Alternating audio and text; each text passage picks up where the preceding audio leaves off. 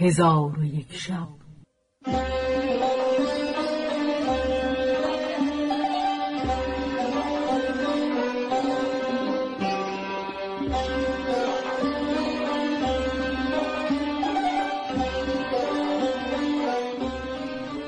داستان‌هایی برآمده از ژرفای تاریخ و تمدن و فرهنگ مشرق زمین.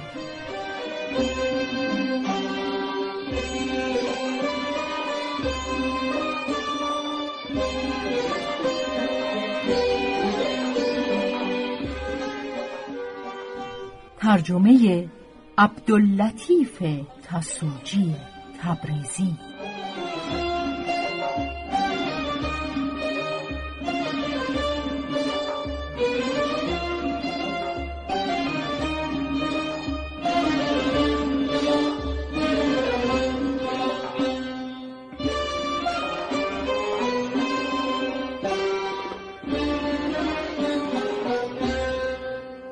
چون شب 166 برآمد،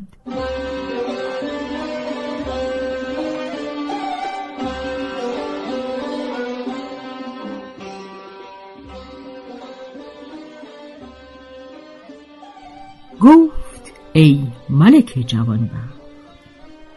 کنیز گفت که در همین جا بایست تا من بازگردم. کنیزک که برفت و باز آمد، مالی با خود آورده به گوهری بداد و گفت ای خواجه، تو را در کجا باز بینم؟ گوهری گفته است که من با کنیزک گفتم به خاتون بگو همین ساعت به خانه خود رفته از برای خاطر تو به هرچه از آن دشوارتر نباشد متحمل شوم و در رساندن تو به علی ابن بکار تدبیری کنم. پس کنیزک مرا وداع کرده برفت. من مال برداشته به منزل بیامدم و مال شمردم، 5000 دینار بود. هر کس را که متاع در پیش من تلف شده بود عوض بدادم. پس از آن خادمان برداشته به آن خانه دیگر که دزدان متاع از آنجا برده بودند برفتم. نجار و بنا حاضر کردم و خانه را بهتر از پیشتر تعمیر کردند و محنت‌های پیش را فراموش کردم و روانه خانه علی ابن بکار شدم.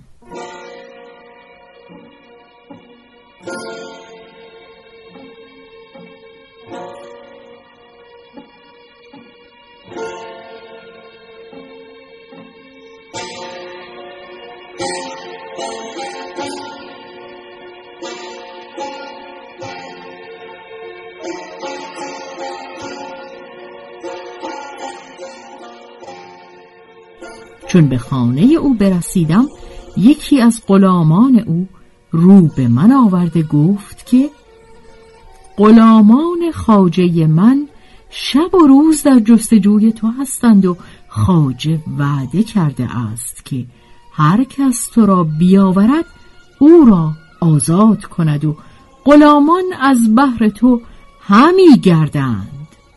اما خواجه هم گاه به هوش می آید و گاهی بی خود می گردد.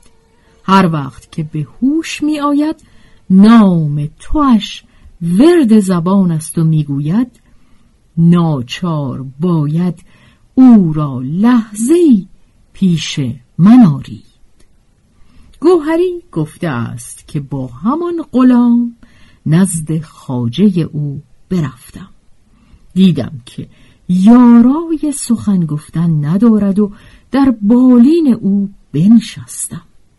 چشم بگشود، چون مرا دید بگریست و گفت اهلا و سهلا. پس من او را برداشته بنشاندم و به سینه خود بگرفتم. آنگاه با من گفت ای برادر، بدان از آن وقت که به بستر افتاده بودم قدرت نشستن نداشتم، حمد خدا را که تو را باز دیدم.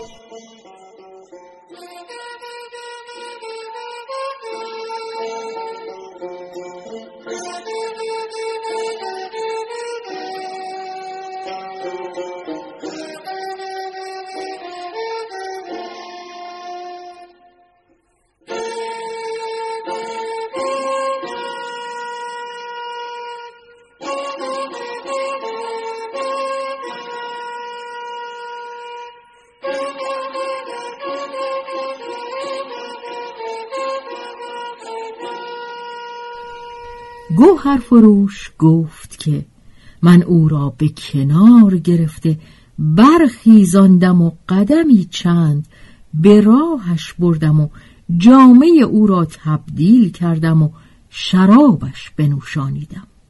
اندکی عافیت بر حال او راه یافت. آنچه از کنیز شنیده بودم به او گفتم. غلامان را اشارت کرد، پراکنده شدند. آنگاه با من گفت: ای برادر، دیدی که از روزگار چه بر ما رفت؟ پس از من عذر خواست و حال من باز پرسید. من ماجرا از آغاز تا انجام بیان کردم. در عجب شد و خادمان را فرمود که فلان چیز و فلان چیز بیاورید. خادمان فرش‌های گران قیمت و ظرف‌های زرین و سیمین زیاده بر آنچه در خانه من تلف شده بود بیاوردند و همه را به من دادند. آنها را به منزل خود فرستاده و خود آن شب را در نزد او به روز آوردم.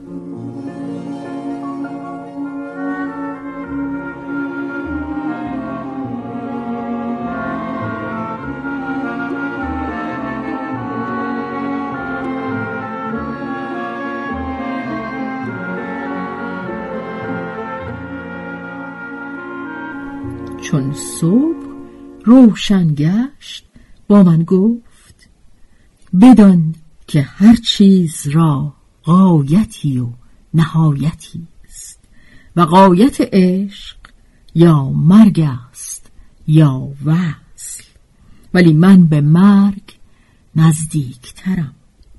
کاش پیش از این مرده بودم و آنچه را بر ما رفت نرفته بود.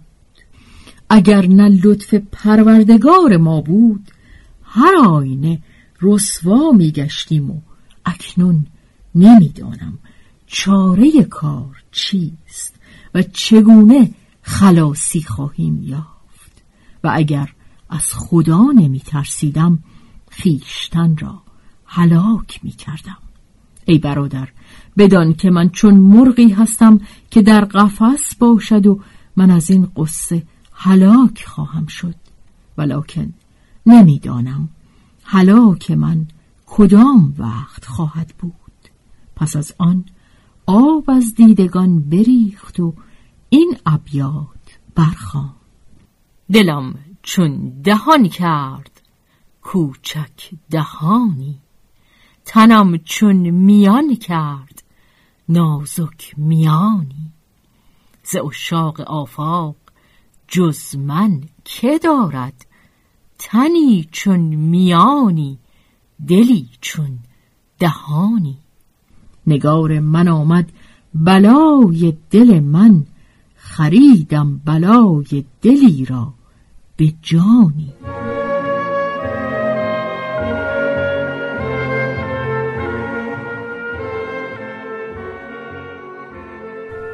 چون شعر به انجام رسانید، گوهر فروش به او گفت: ای خواجه من، همی خواهم که به خانه خود بازگردم.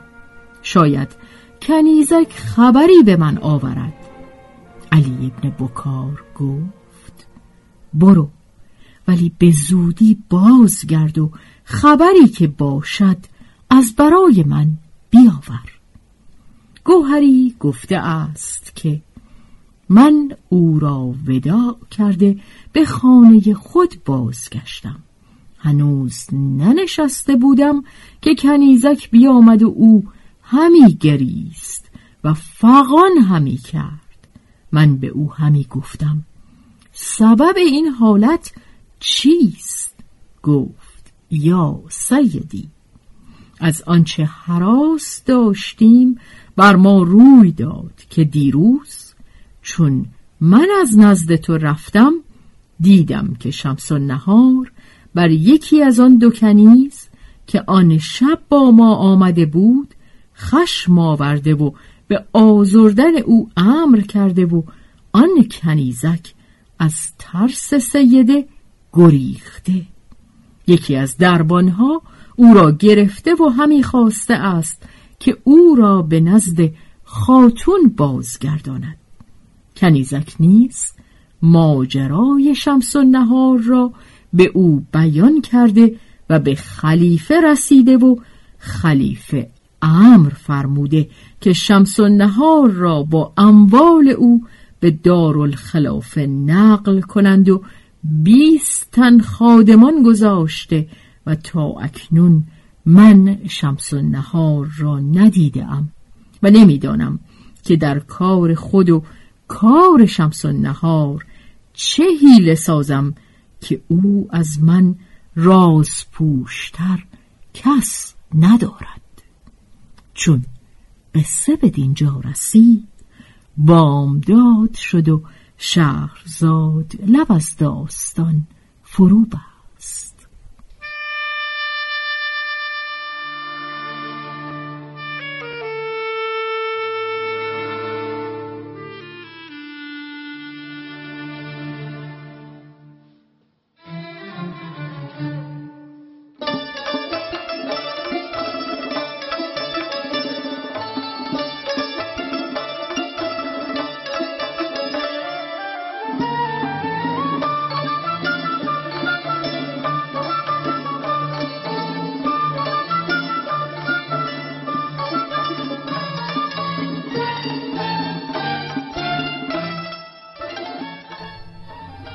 به روایت شهرزاد فتوحی،